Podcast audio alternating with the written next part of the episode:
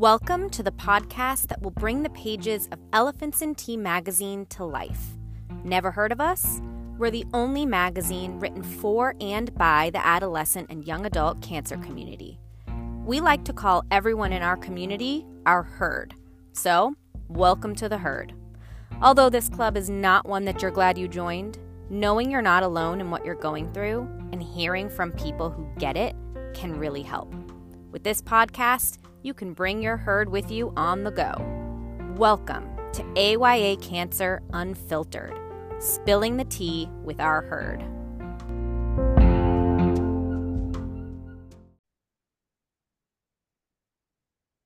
I am here with author Amy Reding. Hi, Amy. Hi. I am so happy that you're here. You are going to be sharing with us a little bit more about kind of the inspiration or the feelings and emotions behind your incredibly powerful letter to cancer that is in our magazine. Um, but before we do that, I would love if you could just share a little bit about your own cancer experience so that anyone listening can have some background information about you to have some context about the topics we're going to be talking about together today. Sure, yeah. Um, yeah, so I'm 29 years old now. I was diagnosed for the first time when I was 25 with um, somewhere between stage three and four Hodgkin's lymphoma. Uh, and it was considered stage four because the masses were really bulky, but it was more like stage three because it was all in my upper body. So, um, yeah, obviously, whirlwind time of my life, not what you expect to experience at 25 at the time I was told it was highly treatable, highly curable. Um, and I went through six months of ABVD chemo. Um, kind of breezed through it, honestly. um, and I felt a lot better because I had immediate remission, basically. Um, got out of treatment in December of 2019. And then kind of as we all know 2020 was quite a year. And four months into the new year um, and about a month into lockdown i found a lump again in my neck. So i was re-diagnosed um, with the same hodgkin's lymphoma just a reoccurrence um, only four months after i finished treatment. Uh, so that was followed with um, a higher dose chemo and a stem cell transplant as well. I went through fertility treatments at the time uh, because of the dosage of chemo I was going to be going through.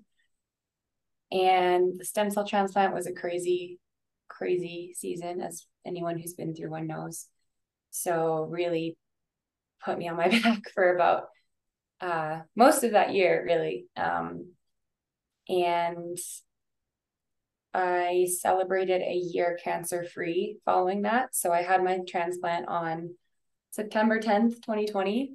And then um yeah, I got a little tattoo to commemorate. I love that.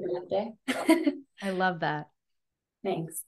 But yeah, I had a year cancer free and that was as well a crazy year because you're just adjusting to I hate the new normal term, but in so many ways life had changed and um, I opted for a PET scan that fall just like out of precaution and around my 28th birthday, it came back with something showing in my lungs.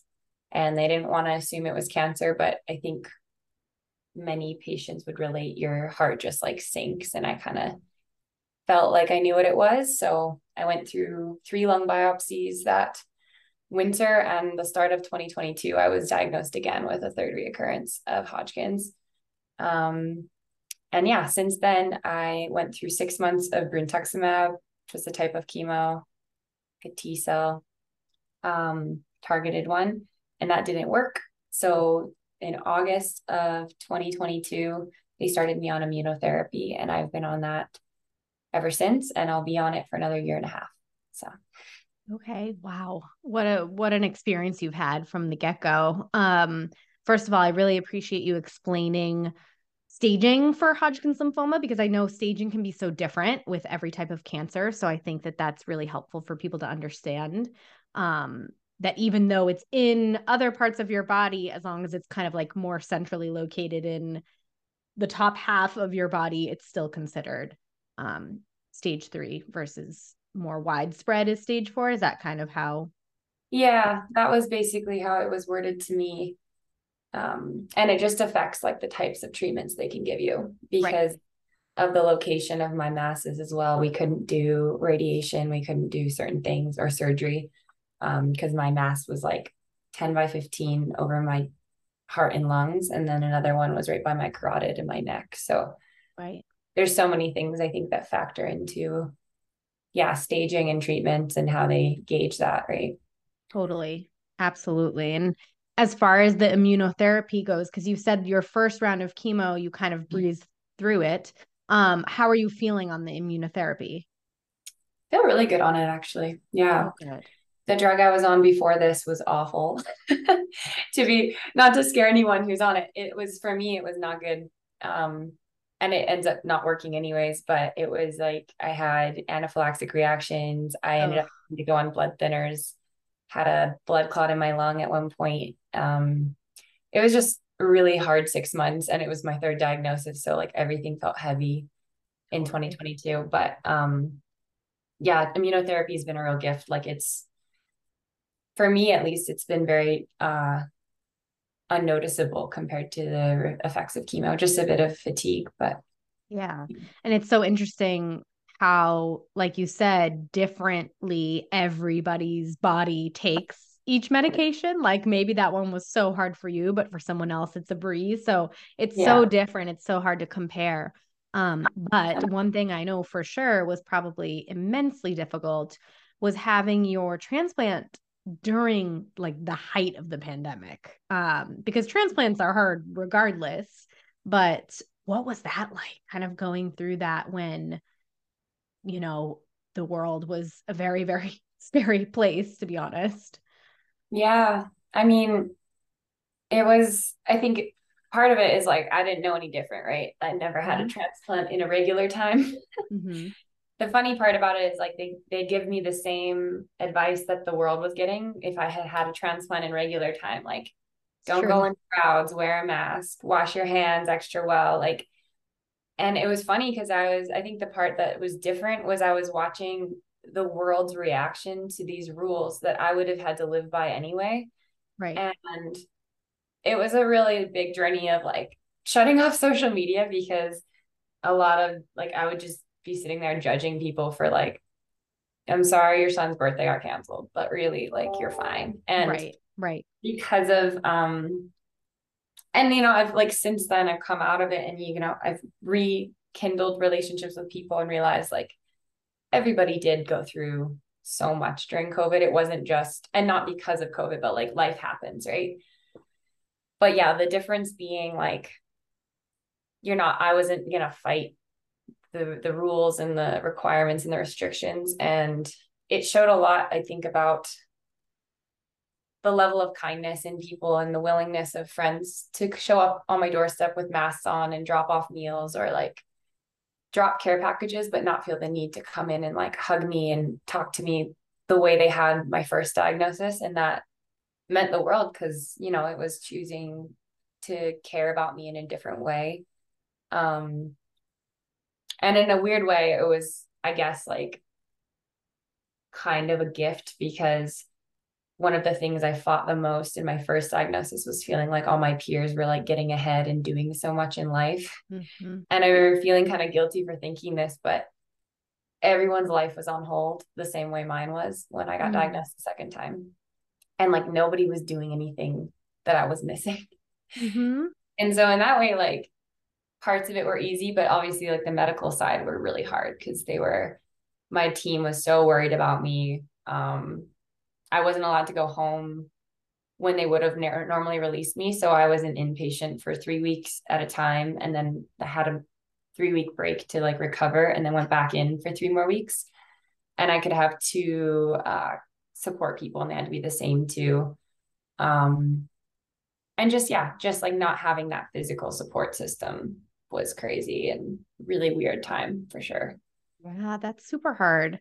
I feel like cancer in general is like the ultimate FOMO because the rest of the world continues and keeps turning and everyone keeps living their life. And here we are just going through the most awful thing. Um, but yeah, then you add a, a global pandemic on top of that. And I think I think your way of saying though that it was in a way comforting that everybody had the same kind of restrictions that you were going through. Um, I think that's a really interesting perspective. And I'm sure that people who were diagnosed at a similar timeline probably agree with that feeling and, and kind of felt the same way when they were going through it. So thank you for sharing all of that. Um, I'm wondering in your letter, you do kind of talk about your different emotions towards cancer. Um, I'm wondering if you could share, if you could choose a word to describe how you feel about cancer right now in this moment, what would that word be? I think it's like a fine line between like the word peace and the word coexisting. Mm. I think peace gives the illusion of like I've made peace with it and it's like this very easy thing. Um, but I think coexisting, it's like something in the middle of those two because I've made peace with the reality that like it's part of my life. And I think that's connected with the fact that when I was put on immunotherapy, it was like, regardless of how you respond, you're on this for two years. So I had to get my head wrapped around the fact that like it's not going to just be gone. And um, I can either fight that internally for two years of my life, or I can find a way to like live the way I want to live to the best of my ability and really like experience peace. And a lot of that is really choosing like choosing to not go down mental spirals, choosing to like be grateful for the things in my life that I do have and the I'm very blessed as far as cancer patients go to have not lost like physical mobility or things like that. Like I'm externally, I'm healthy passing for a lot of people. So mm-hmm. that even like going through life with the mentality of, I guess, switching from a victim mindset and just being like, this is what I have. And in some ways, it was forced on me, right? Like it was kind of like, this is the next two years and your mm-hmm. your choice is like how am i going to show up in those next two years because it's not like wasted time it's still my life and mm-hmm. I think being a young cancer patient this long for me this is going to be my fifth year i've been in and out of treatment coming up on my 30th birthday this fall so it's like there's definitely been periods of time where it's like 2022, I tell a lot of people was a really hard year for me. It was just like bad news after bad news. And no, I wasn't like necessarily waking up every day with like a positive mindset or at peace. Like if you'd asked that question last year. And I think when the new year hit this year, I just had to make a shift in my head because I was sick of being down and I was sick of um, not being able to show up, you know, for myself and for my friends and yeah it's a beautiful perspective to have that you just shared um, but you you said something that kind of stood out to me that from the outside you look like a healthy normal 29 year old which comes with its own challenges really um, because it's still freaking hard what you're going through and you're going to still have hard days and weeks and months and um you know, it's hard when the outside world or maybe sometimes even loved ones because you look perfectly healthy um maybe just assume that you are fine. And i think that's another kind of recurring theme that we hear a lot about and a lot of people write about and submit because it's it's a real thing that's difficult to manage. Like yes yeah. i look fine. Yes i'm not currently in treatment. Does that mean i'm quote unquote back to normal? Does it mean i'm quote unquote fine? No. Um but it's hard to to explain that to people that haven't been through it. Yeah, yeah. so thank you for for sharing that perspective. And um yeah. i think that yeah it's a it's a common one honestly. Yeah. I've had like stages where like for my first two diagnoses my hair fell out right completely. The first one, it didn't fall out for four months. So when I buzzed it, I had like still a buzz. And I still looked healthy enough where people thought it was like a fashion choice. Mm-hmm. so I would get compliments for strangers and I kind of loved it because I was like, ah, they don't know. And then the next, the stem cell transplant, it fell out to like the root. So I was like a full, whatever cue ball head, like gone. And I lost a lot of weight because it just stem cell transplants are so hard. Um, so I looked and I had a port. So I was like very obviously sick. And mm-hmm.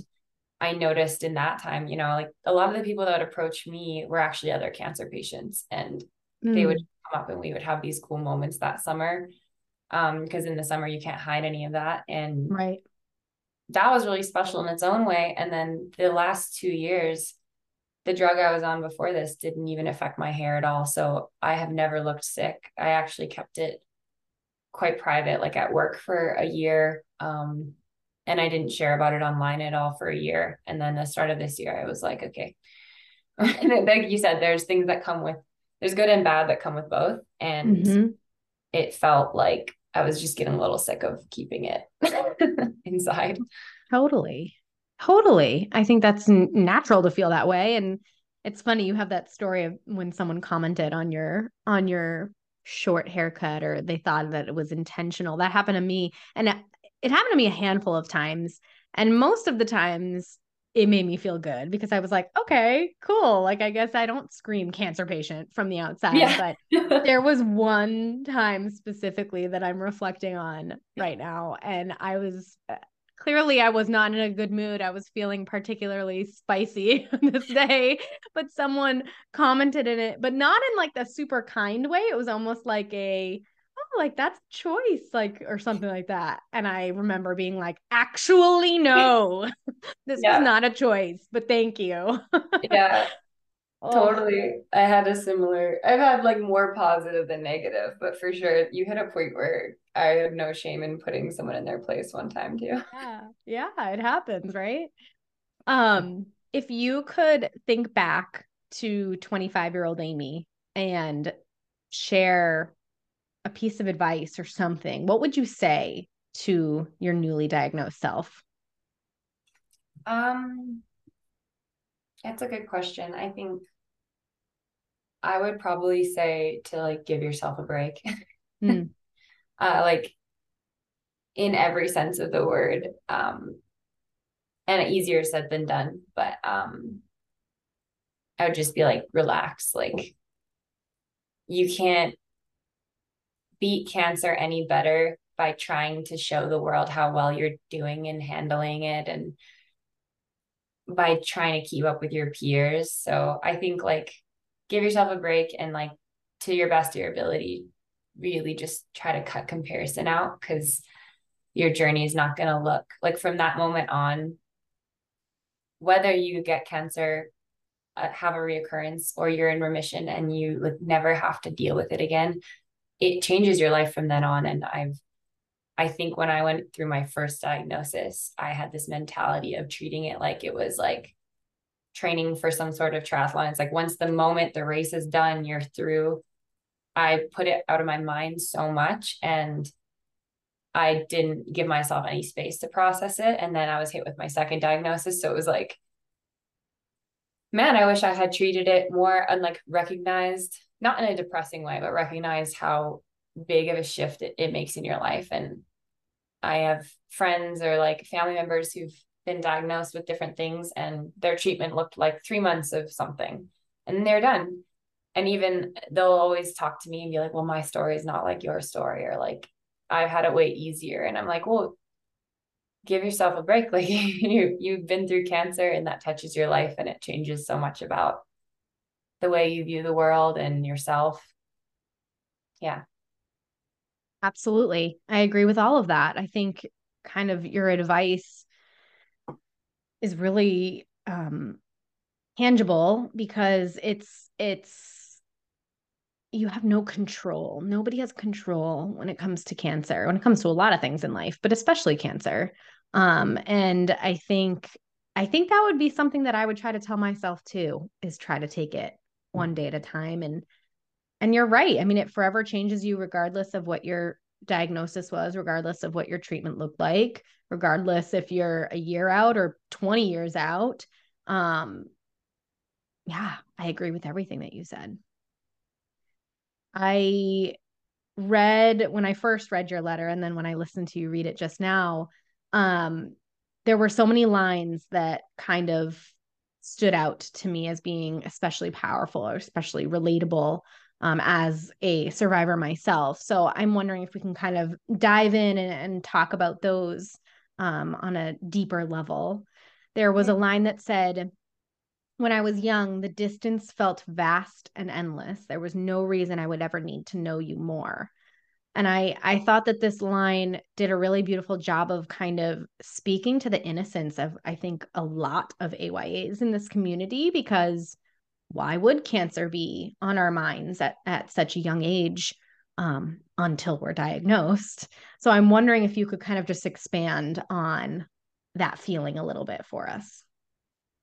Yeah. Um, I think when I wrote that part, I was thinking about how when I was a kid, I think I, I can't remember exactly my age, but my one grandma passed from uh, bowel cancer. And, you know, it's like you remember the vague parts of that that a kid would remember. Um, mostly how it like affected my mom and it was her mom. And she was pretty young, right, to lose a mom. So I but at the time it's just like oh yeah grandmas get cancer like older people get sick and um, that combined with this like stigma around the word chemo and seeing my grandma like as generally it affects older people so much harder um be really really sick and go downhill. And um i think like there's so much fear a attached to chemo like the word itself that i would wish more people understood like even understanding that chemo is not one drug it's so many different things that can be put in your body and they will vary it depending on your diagnosis on your type on all these things and the amount you're going to get it and how long you're going to be on it for um and just i think yeah this like that almost the naivety of like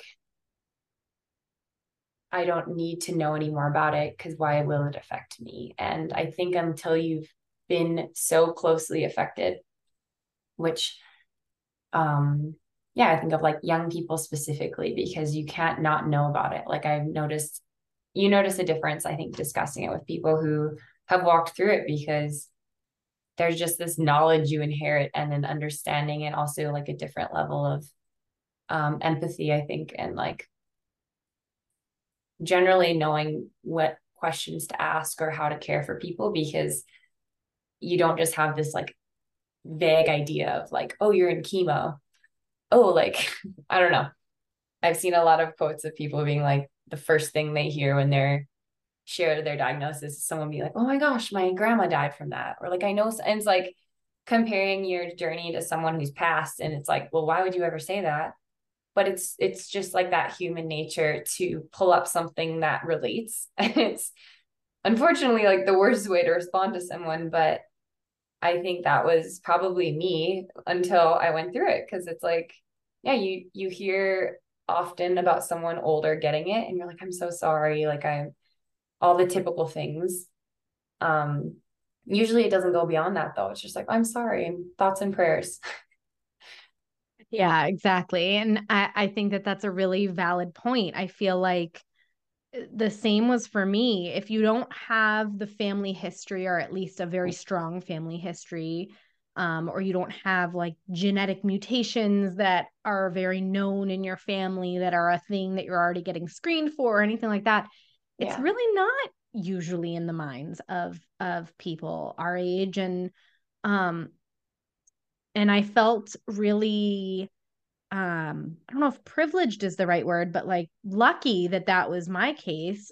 But then when I was diagnosed and then once I kind of immersed myself in this community, you realize that it's actually far more common than I ever thought. And it's yeah. sort of like this is kind of a horrible comparison, but you know, like when you're looking at a car and then you like are it's like a specific type of car that you were thinking about or talking to someone about and then you start seeing it everywhere on the highway. Yeah, yeah kind of like that like until it's in your mind you don't or in your like until you experience it you don't really notice it or hear about it. Um yeah. that's kind of how i felt about it. Yeah. um yeah so it sounds like you kind of had a almost a similar experience but um totally yeah yeah it's difficult. It's definitely difficult. Um you had another line where you talked and you did touch upon this already a little bit but you talked about how you didn't really process everything that you went through the first go around the first time you were diagnosed. Um and it seems like reflecting on that you kind of wish that you had put more like thought into it or reflected on it more. So could you just like talk a little bit about that for us?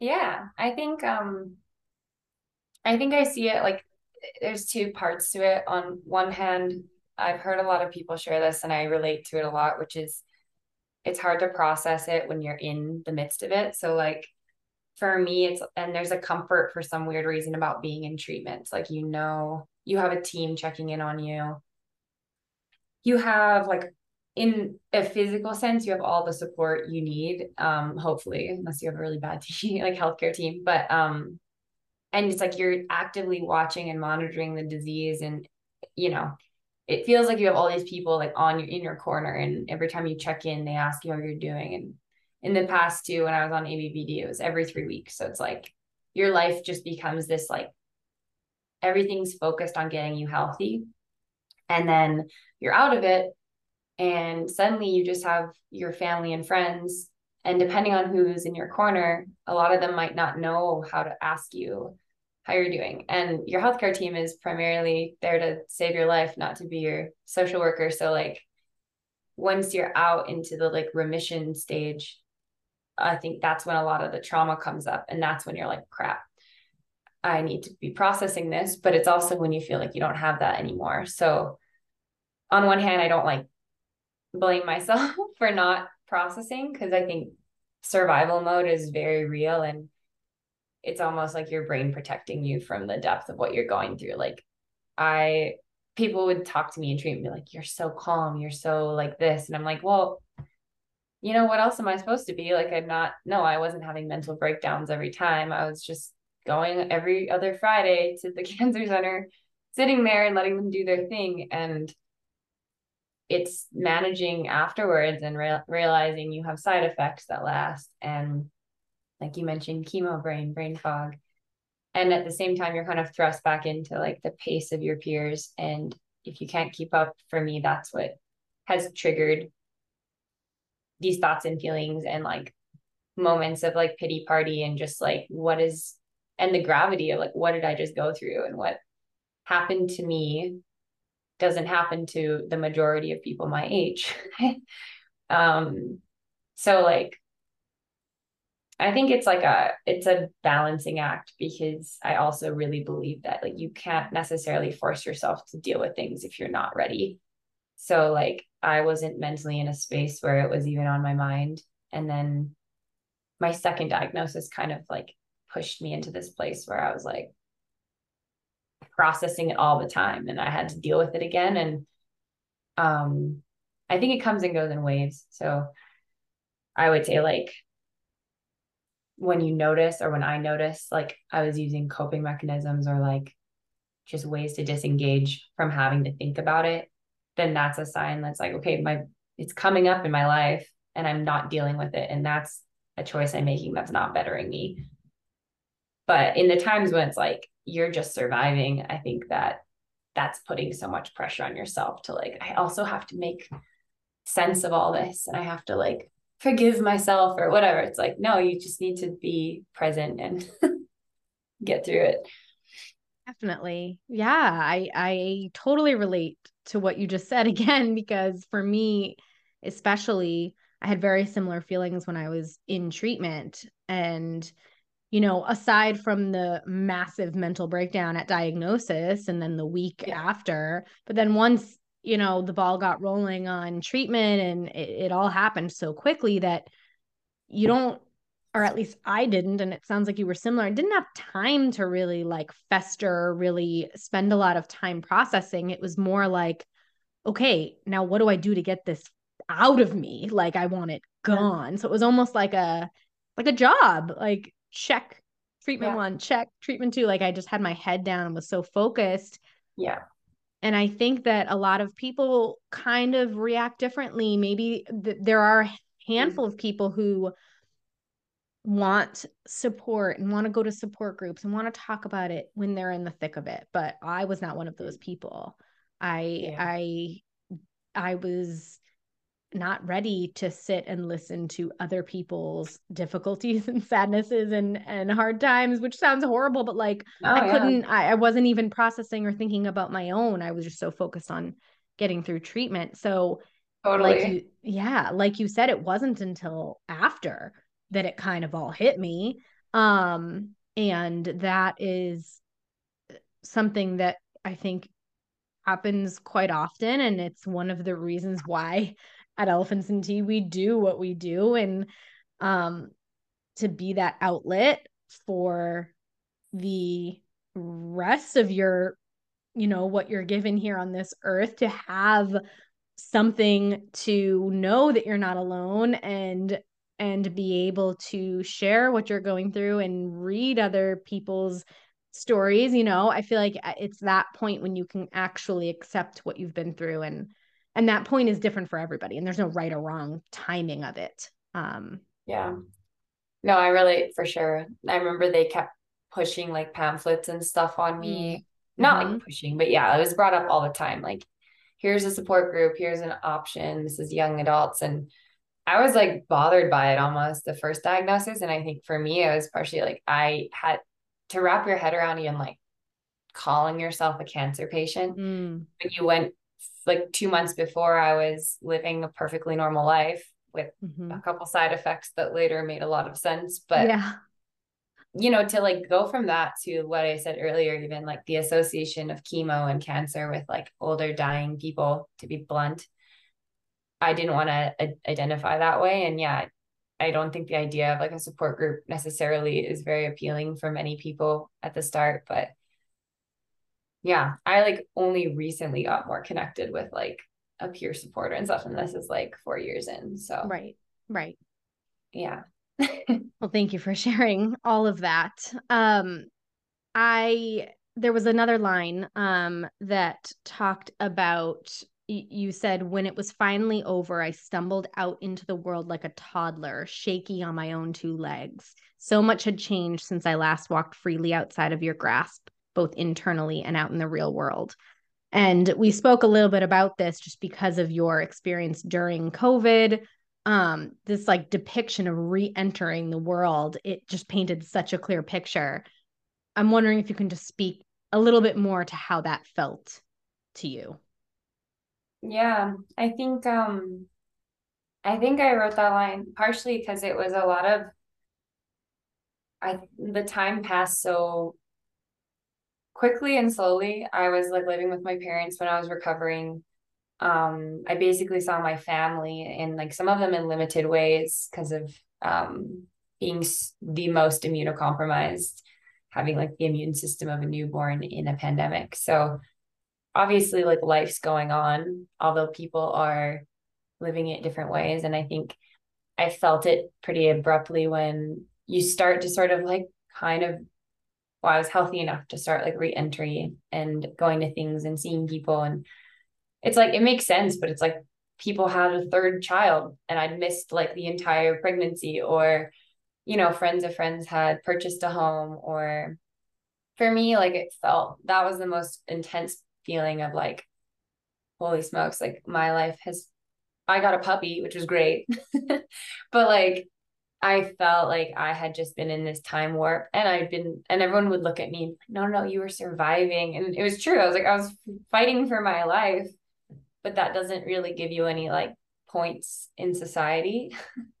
so to come out like bald, um, no immune system, like visibly marked from cancer. And I, I say that knowing like again, I I haven't lost limbs, I haven't lost like mobility, but even just my scars and whatnot. And, you know, people will applaud you for it, but it's not something that translates over when you're trying to get a job then and you're trying to deal with um, brain fog and fatigue and lasting and at the same time you're trying to like rebuild some level of like muscle mass and get your cardio to a point where you can walk up the stairs and not be winded and i think in a lot of ways that was when i felt most like i'm like i am like an old person in a young person's body and yeah like I, I don't even know what the word would be if it's like shame or just comparison but that hit me really hard coming back back into the world out of it felt like emerging from my bedroom like my childhood bedroom and everyone's been living life even in the pandemic mm-hmm. and up to then like my mom was like okay there's one store you can go into because i was selling art prints at the time and it was an art print shop because two ladies worked there and they were super respectful they knew my whole story so like literally me and my dog would just go to that store like once a week that was my only like so just to go from that and think about what life looked like before and then to come back into the world, which even though it had been slowed down, like people were still doing a lot. And I think that was almost like shocking to me. Like I was like, oh right, like you've all still been working, like you've all still been yeah, I don't know. I think your line about feeling like feeling like an old person trapped in a young person's body it will ring true to a lot of people listening and i still feel that way.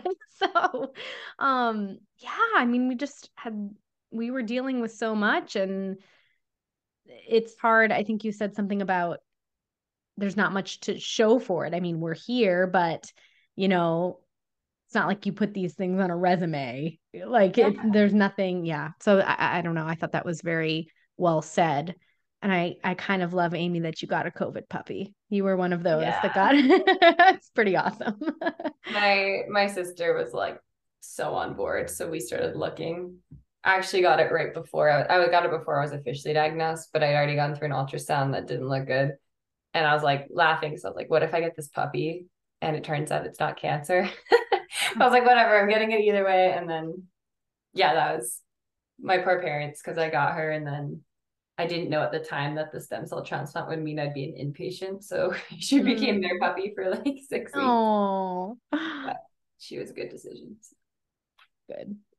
Um, there was a line in your letter about decisions and how these major, major life decisions, ones that you don't even normally have to make at, at a young age, were being talked about as if deciding in, on an ice cream flavor. And I just loved that depiction. Um, and I think that this is one of the major reasons why cancer is so much more difficult for young adults because uh, we're faced with our own mortality and we're faced with these big life changes and decisions that we're still trying to figure out what we're doing and and we don't have the answers yet um so I'm wondering if you don't mind, could you speak to kind of what it was like to make some of these enormous decisions at an age that maybe you hadn't even thought about it yet? Like you mentioned fertility. Um, that's, yeah. that's a difficult thing that a lot of people are going through. So any any kind of anything you can share about what that was like would be helpful.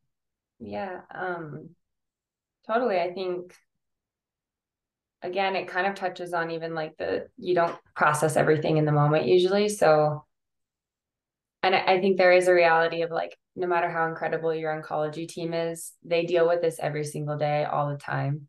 So the way they talk about things, and often I think oncologists are so they're so freaking smart. At least mine is. She can relate or talk in a way that's like everything's so cut and dry. Um, and I'm grateful. My sister's a nurse, and like I have friends who are nurses, and they'd be like, "Well, you can advocate for yourself, and like they're not going to like pause and necessarily check in with you emotionally. Um, but yeah, the first time I had to touch on even like fertility was probably the biggest one for me, aside from like sometimes you get to say in like your treatment plan, which I didn't per se, like aside from maybe being like, no, I'm gonna go all natural, but that wasn't ever not like, you know what I mean? Like some people are like, no, I'm not gonna do this. I felt like it was like those decisions were all made. Um, I was phrased like my first chemo, it was like, there's a and it's unlikely this will affect your fertility, but for some people it does. We'd really like to start right away because you're pretty high um, stage or late stage. And basically, kind of like the way I remember it was it was like, if you want, you can delay a month, but we don't recommend that. We'll give you a couple minutes to talk about it. And I was sitting in a room with my parents and they left, the medical team left, and I swear they came back in five minutes. And that was when I just started bawling. and because I was like, what? Like, I don't, is this even an option or is this something? And again, all of our memories, like, I can't be 100% sure if I remember every moment, but it was phrases like fertility treatments were not encouraged. It was like, oh, this is like experimental. I do remember that word, which is not true. Um, it's not been called experimental for years, but like there was definitely this push of like the obvious right choice is you start treatment. But mm-hmm. if you really feel, and I think that's something where like looking back now i don't know if i would have stood my ground differently um, or just asked for more time or asked to consult with the fertility clinic first. All of these things that i would encourage people to do and to just really take your treatment plan into your own hands with wisdom like as much as yes like you mentioned it there's always a rush. It's like we got to get you in we've got to get you diagnosed we've got to get you treated and i think that's unfortunately like it's wise they want to start treating it sooner but it stirs up way more anxiety and fear and it takes a lot of your um freedom of choice out of it and so i just felt like i sat for a second and i was like you know what? I feel like i just need to start it feel peaceful about it let's do it. And again there wasn't enough time to really process it and I consider myself really lucky and really blessed now because actually my second diagnosis when it came back, it was really slow growing and we found it early. So it was worded worded to me totally different. It was like, oh, if you want, you can take that month. Here's a consult. Do you want to do a consult with fertility? Um, but again, was rushed into all of that. But that time the decision felt like it wasn't phrased the same way. And I mm. felt like at least then it was handled with a little more tact and more like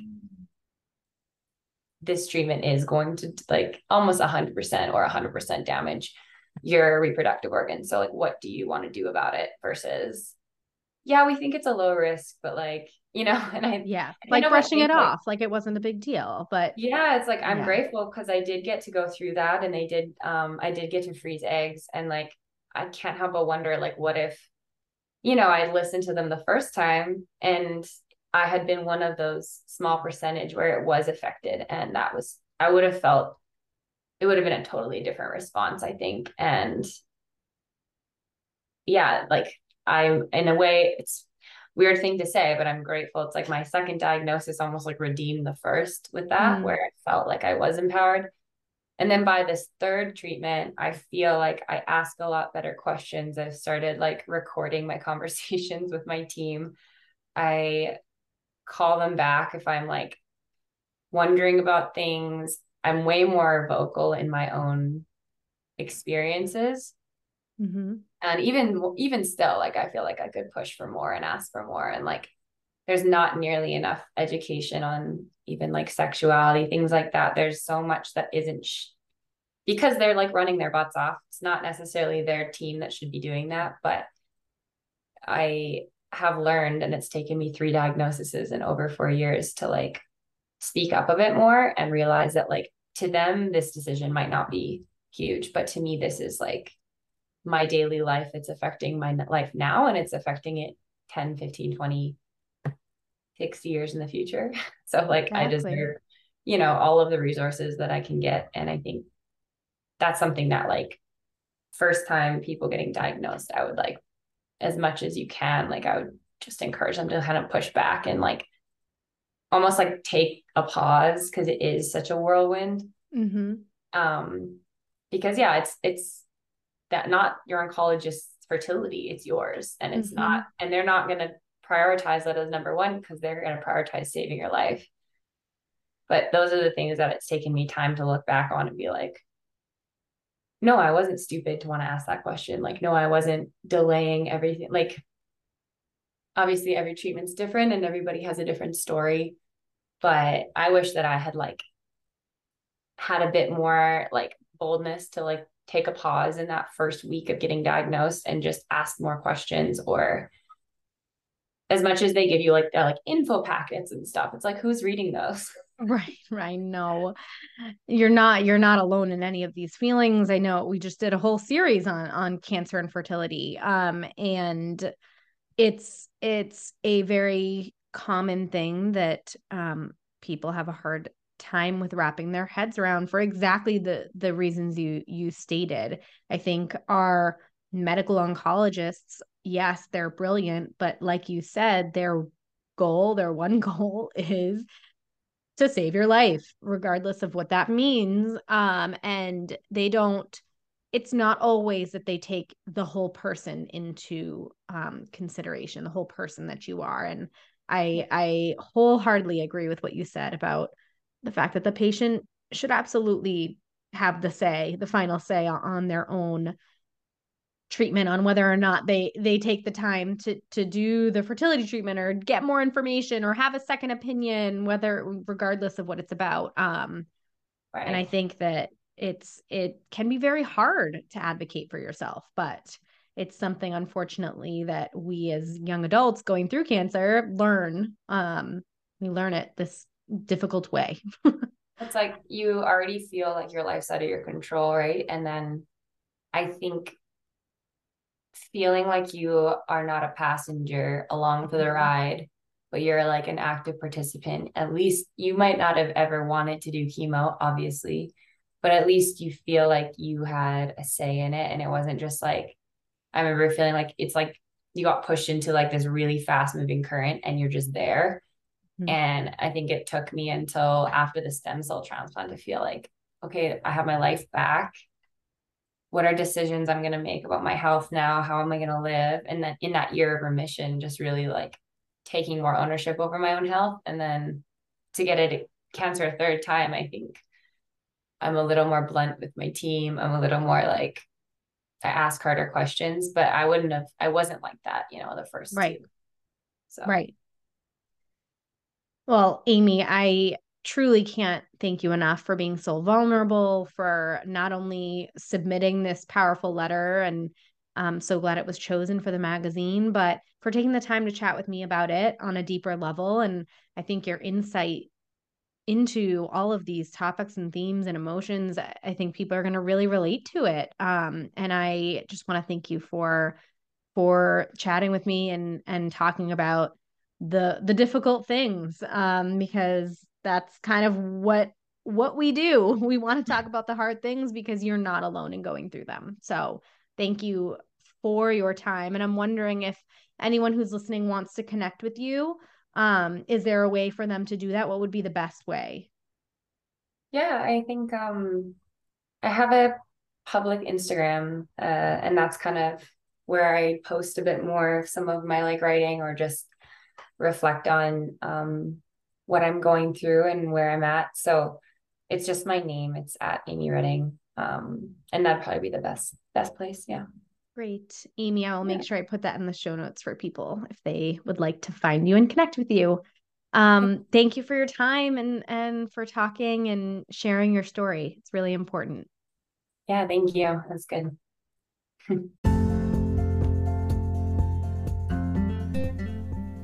Are you a patient or caregiver with something to say? Make your voice heard by participating in paid surveys, interviews, and online communities. Start talking to the right people. It's free. Rare Patient Voice accepts rare and non rare diagnoses. In celebration of their 10th anniversary, their studies now pay at a rate of $120 an hour. Sign up today at rarepatientvoice.com slash E and T. That's rarepatientvoice.com slash E A N D T.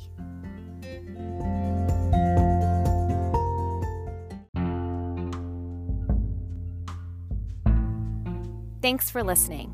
We hope you feel a little less alone in what you're going through. Be sure to tune in next time, but until then, visit www.elephantsandtea.com for more relatable content.